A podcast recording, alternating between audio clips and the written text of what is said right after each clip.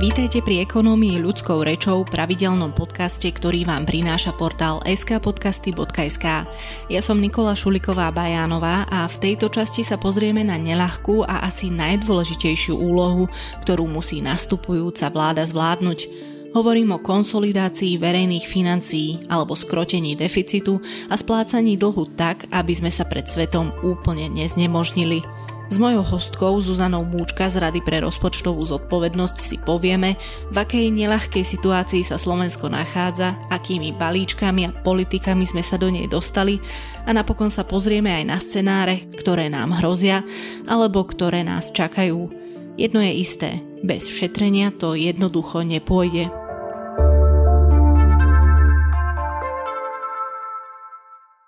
Firmy neustále hľadajú nové riešenia, ako sa posúvať dopredu. Potrebujú rásť, meniť sa a najmä potrebujú výsledky. Telekom ponúka prémiovú starostlivosť, spája špičkové technológie a podporu najširšieho týmu profesionálov. Nastal čas digitalizovať vaše podnikanie s rešpektom pre váš biznis. Túto tému považujem za mimoriadne dôležitú a preto pre kontext ešte pripájam niekoľko dôležitých poznámok. Poprvé, naša populácia starne, čo zvyšuje nároky na dôchodkový a zdravotný systém. Kým v súčasnosti evidujeme približne 1 milión starobných dôchodcov, tak počas najbližších desiatich rokov stúpne počet ľudí v neproduktívnom veku o 200 tisíc. Potom za rovnaké obdobie pribudne ďalších 100 tisíc dôchodcov. A to platí za predpokladu, že nebude zavedený dôchodkový strop na úrovni 64 rokov. Čiže ak dnes na každého jedného penzistu pripadajú približne traja ľudia v produktívnom veku, v budúcich rokoch to bude s takýmito demografickými vyhliadkami menej. Štát okrem toho minie viac peňazí na starostlivosť o najstarších občanov. V zdravotníctve sa očakáva do roku 2040 nárast výdavkov o 2 až 4 miliardy eur a na vyplácanie starobných dôchodkov bude v budúcnosti sociálnej poisťovni chýbať približne 4,5 miliardy eur každý jeden rok. To sa negatívne prejaví na ekonomickom raste krajiny. V minulosti bolo bežné, že HDP stúplo v priebehu roka o 4 až 5% čiže viac než bolo úročenie nášho dlhu. Vďaka tomu sme vedeli držať verejný dlh pod kontrolou aj pri každoročných rozpočtových deficitoch. Aktuálny rast je oveľa nižší a takisto je menší než je úročenie nášho dlhu. Pri zlom nastavení autopilota verejných financií, čiže pri dlhodobom deficitnom fungovaní, bude výsledkom prudký rast verejného dlhu. Pri súčasnom nastavení výdavkov dosiahne v roku 2030 72% HDP a do roku 2040 vystúpi na 113% HDP. No a o tomto je vlastne náš podcast – s dlhou, jednoducho povedané, nevyrastieme a konsolidovať verejné financie musíme, inak nám trhy rýchlo prestanú veriť, úroky stúpnú ešte viac a odmietnú nás financovať ďalej. Moja respondentka upozorňuje, že problémy môžu nastať už o dve volebné obdobia, alebo aj skôr v prípade negatívnych okolností, ktorých sme svetkami za ostatné roky viac než dosť. Ale o tom už so Zuzanou Múčka. Zuzana, pred desiatimi dňami odkázal premiér Ľudový Dodor budúcim vládam, že ich čaká výrazná konsolidácia verejných financií. Už v budúcom volebnom období by mala táto konsolidácia dosiahnuť 6 miliard eur, pričom podľa jeho slov nemajú politici zabúdať ani na investičný dlh. Čiže nevyhneme sa šetreniu. Niektorí to vidia optimistickejšie, niektorí pesimistickejšie, teraz nehovorím presne o tom, čo hovorí premiér, ale o tej našej situácii. Tak si poďme povedať, že ako na tom sme? Tento rok sme na tom pomerne zle. Očakávame, že ku konci roka budeme mať deficit približne 6,8 miliardy eur, čo je veľmi zásadné. Vieme si predstaviť, že to je vlastne 5,5% HDP. Pričom európske pravidlá hovoria o tom, že náš deficit by mal byť pod 3%, čiže ten deficit vyzerá veľmi zle. Do budúcnosti očakávame ďalší rasty deficitov, respektíve ten deficit nebude taký nízky tak skoro, ako by sme chceli a toto sa nám bude prejavať postupne na dlhu. Deficit pre ľudí, ktorí teoreticky nemusia úplne presne vedieť, čo to je, znamená to úplne jednoducho povedané, že sa prikrývame väčšou perinou, na akú máme? Áno. Že máme výdavky, na ktoré si musíme požičiavať? Áno. Deficit znamená to, že to, čo získame na daniach a iných nedaňových príjmoch, nestačí na to, aby sme kryli naše výdavky. Čiže štát zarobí menej, ako utratí. Mm-hmm. Čiže tu vzniká nejaké saldo a to sa volá deficit. Jasné. No a teda, povedali ste už aj to číslo, je to číslo, ktoré aj vypočítalo ministerstvo financí, hovorí o nejakých 5% znižovania deficitu, čo je tých 6 miliard a tak ďalej, čo, sa, čo čaká vlastne v budúcom roku nasledujúcu vládu. Tak ešte by ma zaujímalo vlastne, že kto a komu dlží, lebo dlžia aj domácnosti, dlží aj štát, Čiže ako to vlastne v takých tých základných poučkách vyzerá? Že čo to je? Štát dlží svojim veriteľom. V zásade sú to veľké banky, investičné fondy, poisťovne a ten objem toho dlhu je približne v polovici umiestnený u zahraničných rezidentov. Čiže len polovica je u domácich slovenských bank a druhá polovica je niekde v zahraničí. Dlžíme pomerne veľa. Po konci minulého roka sme dlžili 58% HDP, čo je v porovnaní napríklad s Európskou úniou, s priemerom eurozóny aktuálne málo, lebo oni majú vyše 80%, ale treba tam vnímať viacero tých rovín. Prvá rovina je to, že nás čaká do budúcnosti už len kvôli tomu, že spoločnosť bude neuveriteľne starnúť náraz toho dlhu, lebo štát bude musieť vynakladať čoraz viacej výdavkov na práve starnutie, čiže na dôchodky, na zdravotníctvo, na, dlho, na dlhodobú starostlivosť. A zároveň na druhej strane ten počet tých ľudí v tom aktívnom veku, ktorí by vedeli platiť dane a odvody, bude klesať. Čiže do budúcnosti očakávame prudký náraz toho dlhu.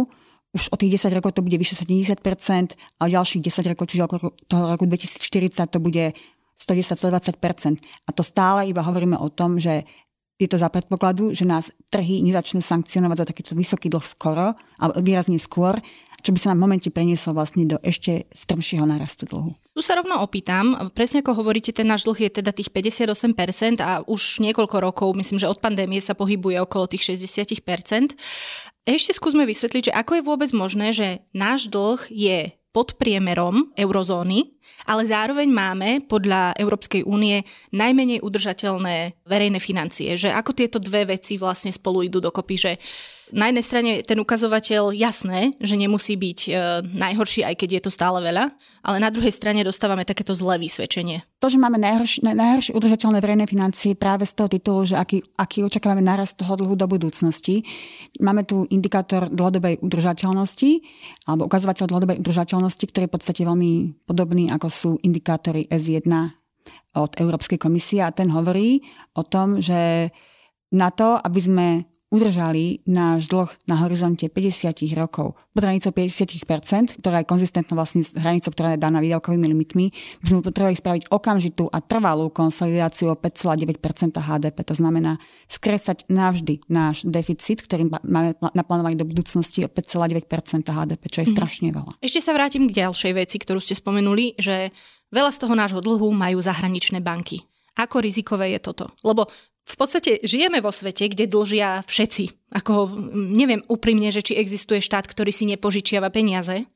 Každopádne, akože z takých tých povedzme, že možno štandardných štátov, o ktorých sa rozprávame, všetci žijú na dlh, a či je ten náš v niečom akoby kritickejší? Sú to práve teda tie zahraničné banky alebo tí zahraniční veriteľia? Tých aspektov, ktorých je náš dlh rizikovejší je viacero. Jedna časť z toho je to, že ten dlh je naozaj z veľkej časti držaný v zahraničí a tým pádom je to akoby príznak toho, že slovenský kapitálový a finančný trh je nedostatočne rozvinutý, až domáce domácnosti, že naše domácnosti to jednoducho nenakupujú, lebo nemajú dostatok finančných prostriedkov, čo je veľmi zlý indikátor, lebo je to vlastne akoby indikátor nestability tej krajiny a nerozvinutosti tej krajiny a chudoby. Druhý aspekt, ktorý je dôležitý pri tomto je, že Slovensko je malá otvorená ekonomika, ktorá má veľmi málo diverzifikovanú svoju priemyselnú štruktúru. Znamená to to, že vyrábame isté typy produktov, ktoré si nachádzajú istý typ dopytu na zahraničí, ale nemáme to moc rozlíšené. To znamená, že keď dojde nejaká veľká kríza zo zahraničia, tak táto jednostranná, orientácia môže vlastne amplifikovať jej efekty na Slovensko, respektíve predložiť jej trvanie.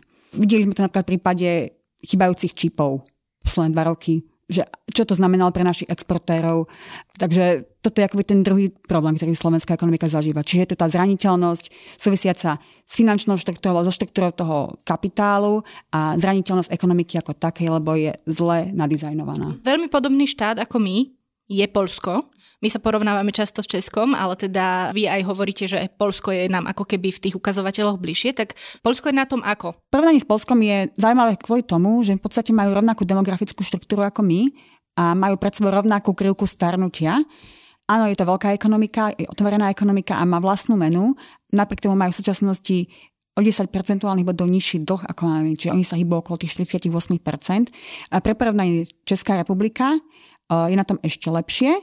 Oni majú okolo 45% zadlženie, pričom je to krajina, ktorá je od nás staršia, v tom zmysle, že tá populácia tam je staršia, čiže oni si nesú pred sebou už len menší, menší balvan. Uh-huh. A ich deficity sú približne polovičné oproti nám. Ako je to možné, keď naozaj my sa rozprávame o, čo je veľmi dôležitý aspekt toho celého, o čom sa rozprávame, je, tá, je, tá, je to starnutie tej populácie, že vlastne ako budeme v budúcnosti schopní v podstate splácať naše záväzky. Tak ako je to možné, keď Česi sú tiež starší národ, Poliaci majú rovnakú ako keby demografickú výhliadku. Prečo im sa darí lepšie s, tým, s tými deficitmi a dlhmi pracovať ako nám? No, my máme, zjednodušene povedané, máme zle nastavený automat výdavkov. Uh-huh. Čiže máme zle nastavené to, ako budeme rozdielovať tie peniaze a miniame jednoducho príliš veľa.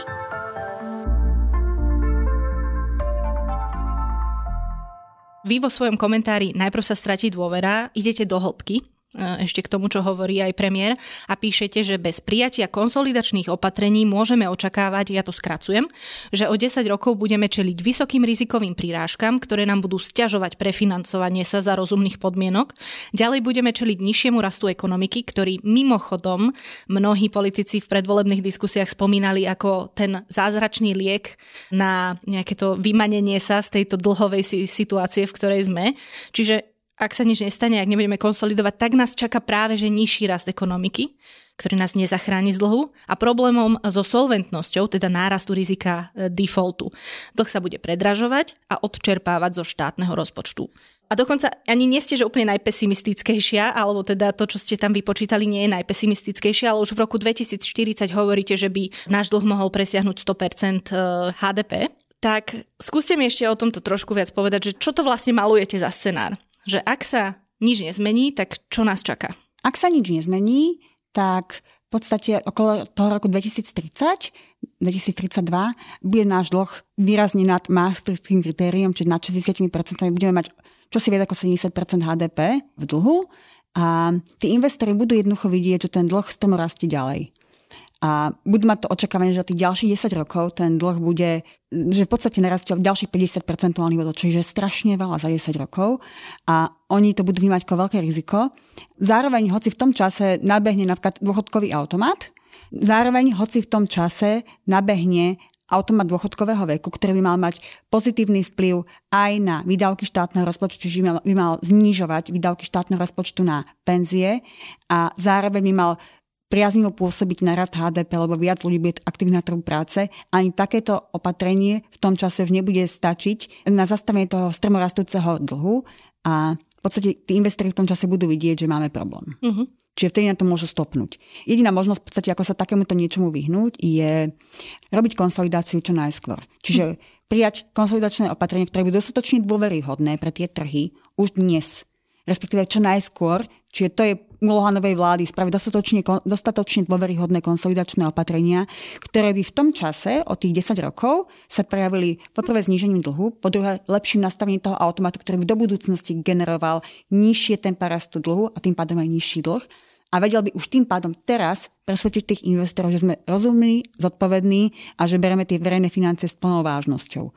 Čiže tým pádom by sme získali nielen nižšie tempo rastu dlhu do budúcnosti, ale oni by nám mohli dať ešte aj prémiu. Čiže oni to vnímajú, že keď vláda spraví niečo rozumné, dobré, zodpovedné a hlavne dlhodobo udržateľné, tak by sme mohli dostať ešte aj prémiu vo forme nižších rizikových prirážok, než, než máme teraz. Čiže by nám to ešte viacej mohlo pomôcť. Čiže ja to ešte zhrniem. Nemusíme ako keby hneď zajtra prijať opatrenia, ktoré zrušia všetky politiky, ktorými sme sa dostali do tejto situácie. Hneď si vlastne aj povieme, že ktoré to asi sú. Stačí, keď vyšleme signál do sveta, že trošku sme sa spametali a ideme príjmať také opatrenia, aby sme sa nedostali do tej úplne najhoršej situácie, ktorá momentálne hrozí. Nepovedala by som, že nemusíme hneď, ale ide skôr o to, aby sme, okay. aby sme vyslali signál tým investorom, že áno, ideme robiť kredibilnú konsolidáciu. Jasné, že akože áno, v ideálnych podmienkach, tak to chcem povedať, že v ideálnych podmienkach by bolo super, keby sme hneď zajtra vedeli spraviť niečo preto, aby sme sa nedostali ani len do neviem akej možno trošku rizikovejšej situácie, ale že už tým investorom stačí vidieť, že ten štát sa nevyberá zlou cestou, ale samozrejme to nestačí úplne, hej, že to neznamená, že sme absolútne za vodou s našimi problémami, hej, že my musíme na tom pracovať, aby sme ten dlh skonsolidovali jednoducho. Nestačí vyslať signál, treba to aj reálne robiť. E, tak samozrejme, presne tak, ďakujem za opravenie.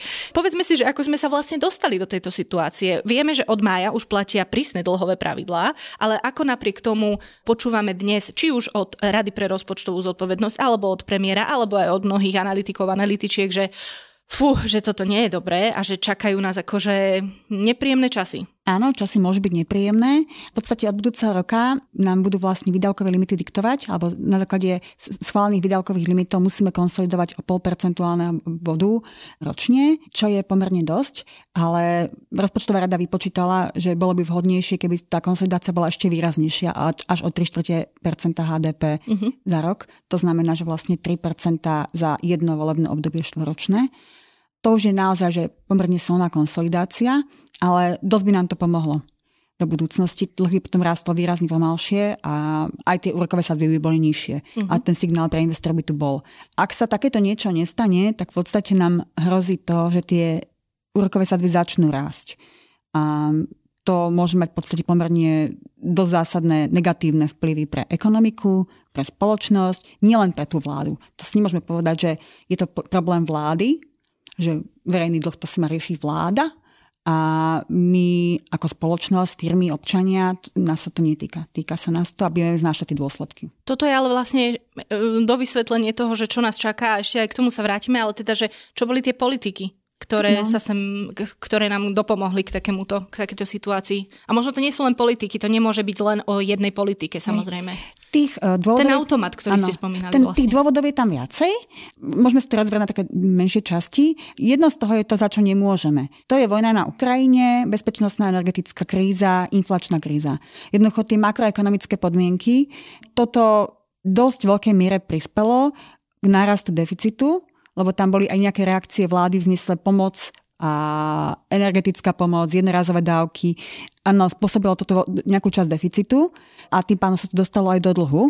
Potom je tam tá druhá časť a to sú politiky vlády, ktoré sú nad rámec týchto reakcií na vzniknuté udalosti. Ktoré mimochodom museli robiť aj ostatné štáty. Takže... Áno, všetky štáty museli nejakým spôsobom riešiť krízy od covidu až do dnes, ale my sme k tomu pridali ešte aj tie politiky vlády, ktoré urobili gro toho problému.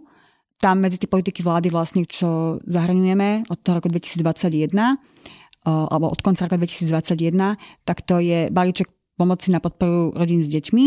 Potom je tam druhá vec a to je dôchodková reforma. Pri tej dôchodkovej reforme si treba všímať jednotlivé jej aspekty, čiže máme tam zvyšovanie veku odchodu do dôchodku, respektíve jeho naviazanie na očakávanú dĺžku dožitia.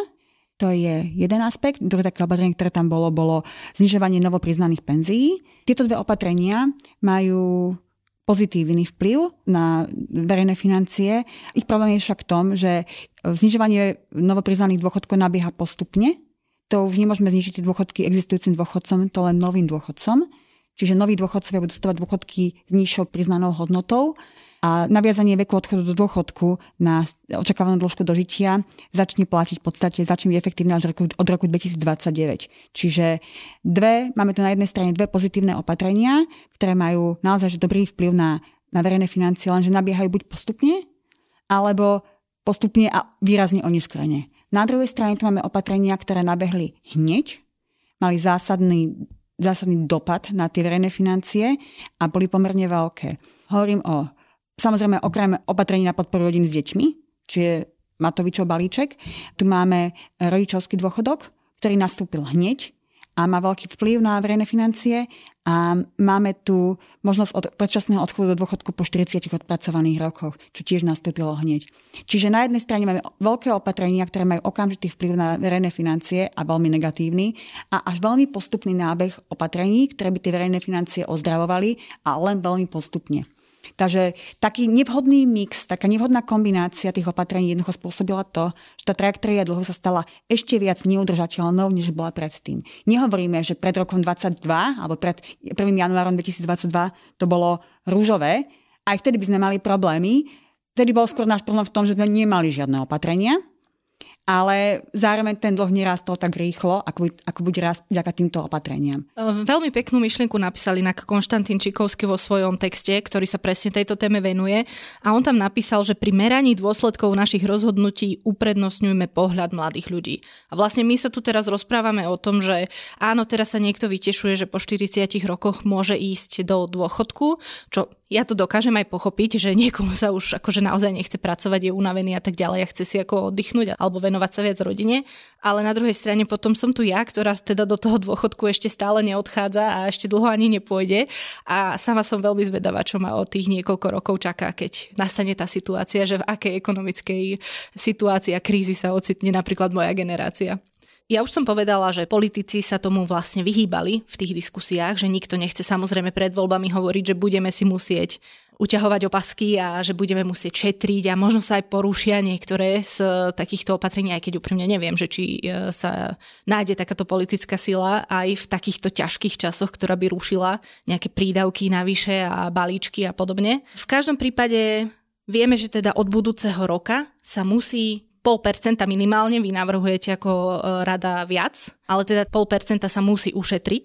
Čo sú tie scenáre, ktoré nasledujúca vláda môže urobiť? Predstavme si situáciu, kedy nič nezmení, situáciu, kedy si povie, že OK, ideme do toho a ideme nad rámec toho pol ako to bude vyzerať? No, pokiaľ nič nezmení, tak tá odpoveď dojde pomerne skoro. Treba si všimať nielen to, čo sa deje na Slovensku, ale to, čo nám hovoria aj ratingové agentúry, respektíve to, čo sa deje na finančných trhoch.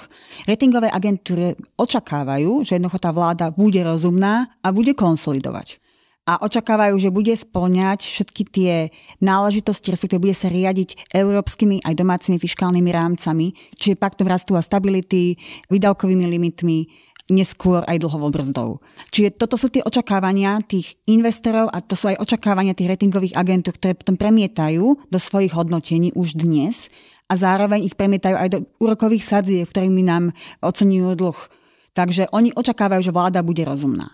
Čo by sa stalo, ak by tá vláda rozumná nebola? Mm, tým pádom jednoducho sklameme tieto, tieto očakávania a keďže ratingovky nám už dneska hovoria o tom, že neúplne dôverujú konsolidačným schopnostiam vlád slovenských vo všeobecnosti, že nevidia úplne reálne to, že dokážeme stiahnuť ten deficit 6 miliard 7 miliard eur pod 2% HDP do roku 2026, čo je náš záväzok vlastne z, z paktu rastu a stability, tak sa to môže veľmi rýchlo odraziť na tom, že nám zhoršia rating. Následne pôjdu hore úrokové sadby a tým pádom vláda okamžite pocití takú tú facku finančného trhu, Čiže ak sa ona nebude správať rozumne, tak odpoveď dojde z tých finančných trhov a ratingových agentúr veľmi rýchlo. A nebude jediná, ktorá tým bude trpieť. Čiže áno, zvýši sa nám úročenie slovenského dlhu, ale to sa veľmi ľahko a veľmi rýchlo preniesie aj do úročení v komerčnom sektore, respektíve pre domácnosti. Čiže pocíte to aj domácnosti s, s tým, že jednoducho budú platiť viacej za hypotéky, budú mať drahšie úvery to je jedna strana mince. A keďže momentálne slovenské domácnosti sú výrazne zadlžené, tak ten vankúš, čo budú mať, alebo ten balvan, čo budú nosiť pred sebou, bude ešte väčší. Uh-huh. Pocítia to aj firmy. Hlavne tie, ktoré vyrábajú pre slovenský trh, respektíve využívajú slovenský kapitál a potrebujú si požičovať od slovenských bank. Tie úvery budú pre ten firmný sektor výrazne drahšie a nedostupnejšie a tým pádom to nejakým spôsobom pocítia aj oni na svojich, na svojich účtoch a môže to viesť k narastu nezamestnanosti, respektíve zhoršovaniu podmienok na trhu práce, čo zápäť bude mať následky aj pre domácnosti, keďže oni budú mať menšie disponibilné príjmy a celé toto sa jednoducho pretaví do toho, že domácnosti budú požadovať od vlády ešte viacej sociálnych opatrení, lebo jednoducho budú cítiť nezamestnanosť, nižšie príjmy, budú cítiť nedostupnejšie hypotéky, čiže nejaké takéto tie sociálne pnutia tam určite budú. Čiže ak vláda nebude konsolidovať, tak tam bude zníženie životnej úrovne domácnosti, zhoršenie ekonomického rastu, lebo jednoducho, keď sa bude menej vyrábať, tak bude, bude tá ekonomika menej rásť a tým pádom aj vláda vybere menej na daniach. Takže vláda dostane menej na daniach, zároveň budú zvýšené požiadavky zo strany domácnosti na nejaký spôsob sociálnej pomoci. Takže bude mať také, také pnutia na domácej scéne a zároveň bude vedieť, že si bude požičiavať za čoraz viac a viac peňazí. Treba aj povedať, že presne v takýchto náladách potom ten populizmus znovu iba narastá, čiže sa teoreticky v takýchto situáciách dostávame aj do možno ďalších ešte horších opatrení. Presne, že prekrývanie e, toho, čo sme nezvládli predtým nejakými balíčkami, nejakými sociálnymi dávkami, ale uberanie z e, trebárs inovovania, výstavby, infraštruktúry, nemocníc a tak ďalej, čo sú momentálne jedny z najdôležitejších vecí. Čiže na úkor, ako keby sa dostaneme do toho začarovaného kruhu. Áno, vláda si v podstate na dodatočné financovanie sociálnej pomoci bude musieť nájsť tie zdroje inde. Keď bude mať menej príjmov z daní, tak bude musieť škrtať nejaké iné výdavky a áno, môže to byť kapitálové výdavky, môže to byť výdavky na kompenzáciu verejnej sféry, len to bude tiež problematické, lebo tam má tiež veľkú časť zamestnanosti alebo na tých investíciách. Jednoducho bude problém. A ako je to vlastne s požičiavaním si na splácanie dlhu? Tak ako v bežnom živote, keď nezvládate splácať nejakú, nejaký svoj jeden záväzok, tak teoreticky sa nájde niekto, kto vám požičia, že tu máš peniaze a splácaj si to pomocou tohto. Funguje to takto aj v prípade štátu? V podstate to funguje pomerne podobne. Vláda emituje dlhopisy. Každý rok je nejaké dlhopisy maturujú. To znamená, skončila im splatnosť a tým pádom oni musia zaplatiť tú hodnotu veriteľovi pokiaľ oni nemajú dostatok vlastných zdrojov, či už cez nejaké likvidné finančné aktíva, alebo negenerujú prebytky, prebytky čo si môžeme predstaviť v podobe pri firme napríklad, to sú tie operačné zisky, že pokiaľ nemajú jednoducho tie prebytky zo štátneho rozpočtu alebo nemajú vlastné finančné aktíva, tak si musia na to požičať. Čiže rolujú dlh splácajú starý dlh emitovaním nového dlhu. Lenže tu je ďalší problém, že pokiaľ tá vláda jednoducho nemá ani tie operačné prebytky, čiže ten štátny rozpočet skončil v deficite, alebo ten rozpočet verejných financí skončil v deficite, tak musí zafinancovať ešte aj toto. Čiže ona musí zafinancovať starý dlh rolovaním a zároveň zafinancovať svoj deficit rozpočtu verejnej správy. A toto je veľký problém. V súčasnosti alebo budúca vláda bude musieť vlastne v budúci rok splatiť cca 6 miliard starého dlhu ktorý bude v tom čase maturovať a zároveň splatiť tento deficit, čo tu máme teraz, týchto 7 miliard. Čiže budeme musieť splatiť asi 13 miliard eur, čo bude veľký balík. Vy máte už aj predstavu, že kde sa dá uťahovať? Že kde by na, našla tie peniaze? V podstate medzinárodné inštitúcie, aj ministerstvo financí majú nejaké návrhy, s ktorými v zásade sa nedá nesúhlasiť. Medzinárodný menový fond uh, má odporúčané pravidlo pre konsolidáciu, ktorý vlastne vychádza z takých úspešných konsolidácií vo svete. Hovorí o tom, že konsolidácia by sa mala robiť v zásade na obidvoch stranách, čiže aj na príjmovej, aj na výdavkovej strane, ale viac by sa mali škrtať výdavky, než príjmy zvyšovať. Čiže hovorí o pomere 1 ku 2, čiže jeden diel spraviť na strane príjmov a dva diely na strane výdavkov. Na tej výdavkovej strane vieme, že vlastne za tie posledné roky sa tu prijalo pomerne veľké množstvo rôznych sociálnych opatrení, ktoré však boli plošného charakteru a mal kedy adresné. Takže tu je priestor na aj zníženie balíčka, ale hlavne zvýšenie adresnosti tak, aby práve tie veľmi ohrozené sociálne skupiny týmto netrpeli. Na tej príjmovej strane mm, Medzinárodný menový fond, ale aj iné inštitúcie, aj ministerstvo financí upozorní na to, že robiť, treba robiť také opatrenia, ktoré nepôjdu proti rastu. To znamená zamerať sa na iné typy daní, napríklad na majetkové dane, ktoré sú u nás šialene nízke, keď vlastne za nehnuteľnosti platíme v porovnaní so západom zlomky eur. Čiže tu je veľký priestor, len bohužiaľ to je v skutočnosti beh na dlhé trate. Potom sú tu že zdanenie negatívnych externalít, envirodanie a tak. Mm-hmm. Čiže ponúkajú sa riešenia. Áno, riešenia, sú, riešenia sú. Nie je to úplne jednoduché, bude to treba zaviesť do tej spoločnosti, ale dá sa to spraviť. V podstate akékoľvek opatrenie, ktoré, eh, alebo hociaký zákon, ktorý bude eh, vláda príjmať, alebo parlament príjmať, tak budeme vyvažovať k tomu, ako sa vlastne bude dariť konsolidovať. Každé jedno pôjde oproti tomu, čo inak akože už roky by sa malo robiť, a len ako si niekedy to nefunguje.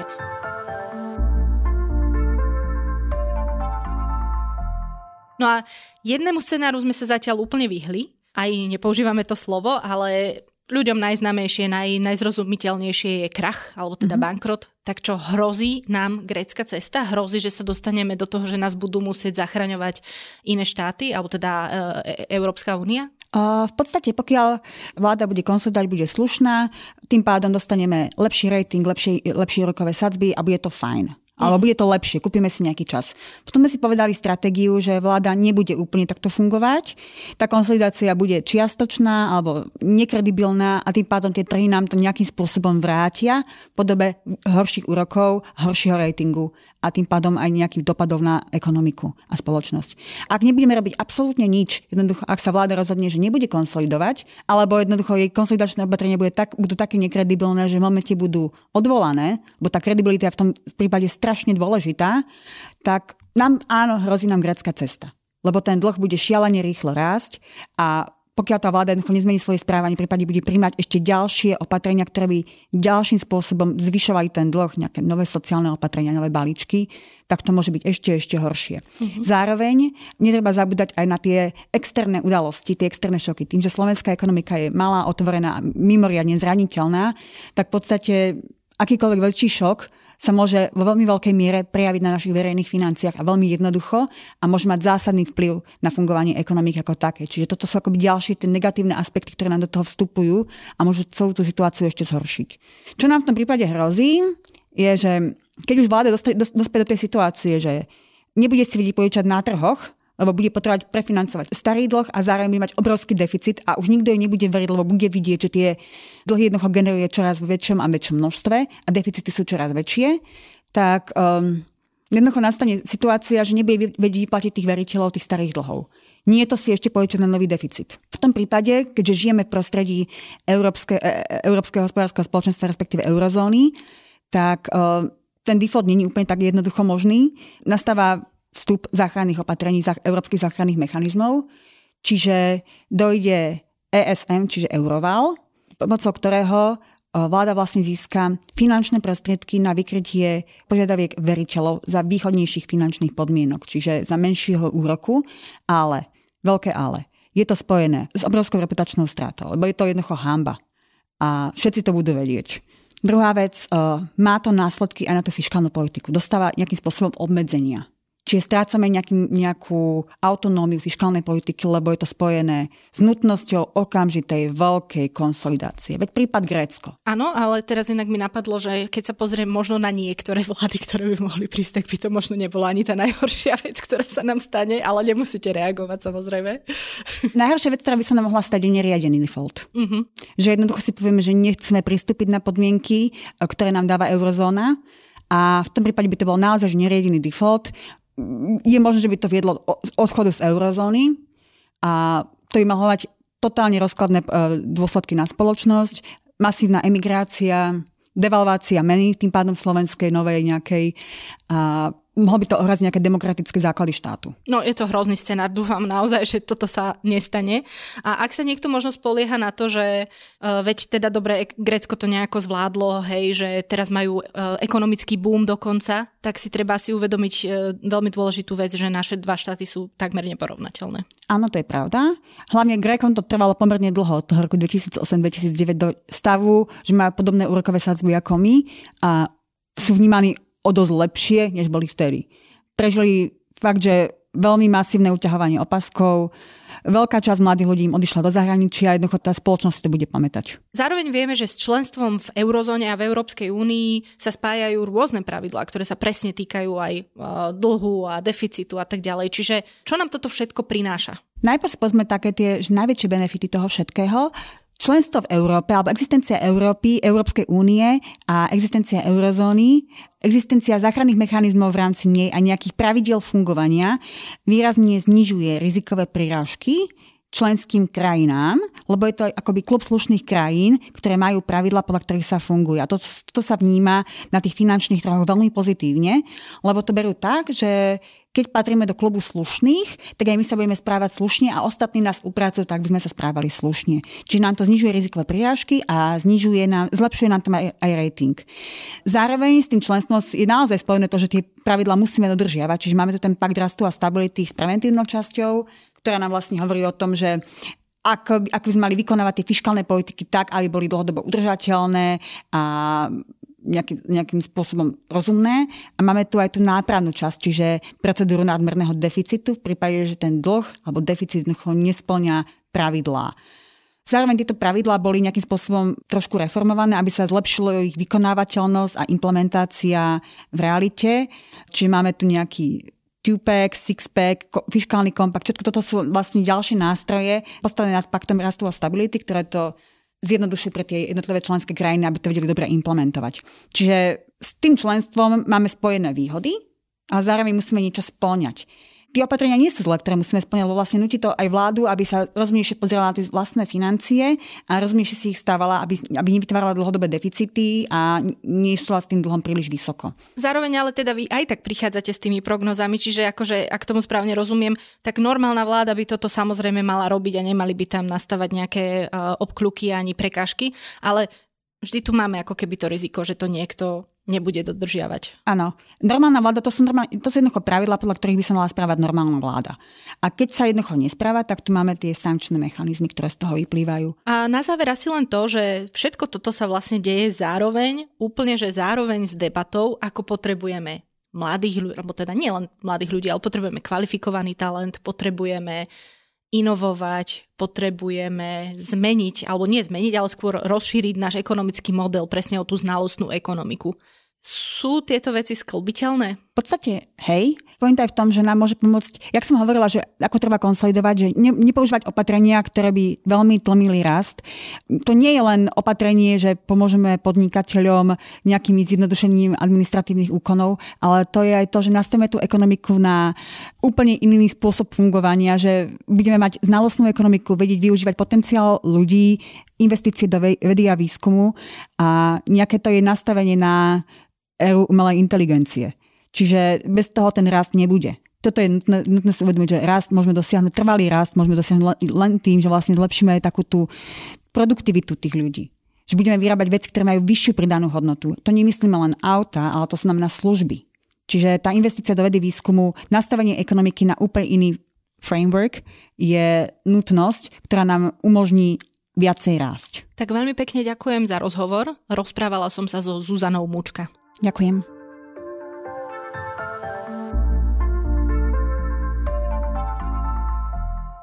Partnerom tohto podcastu bol Telekom.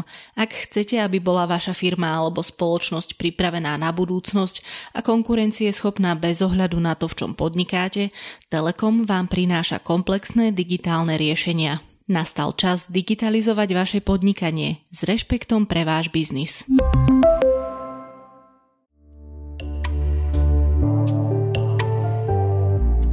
To je pre tentokrát všetko.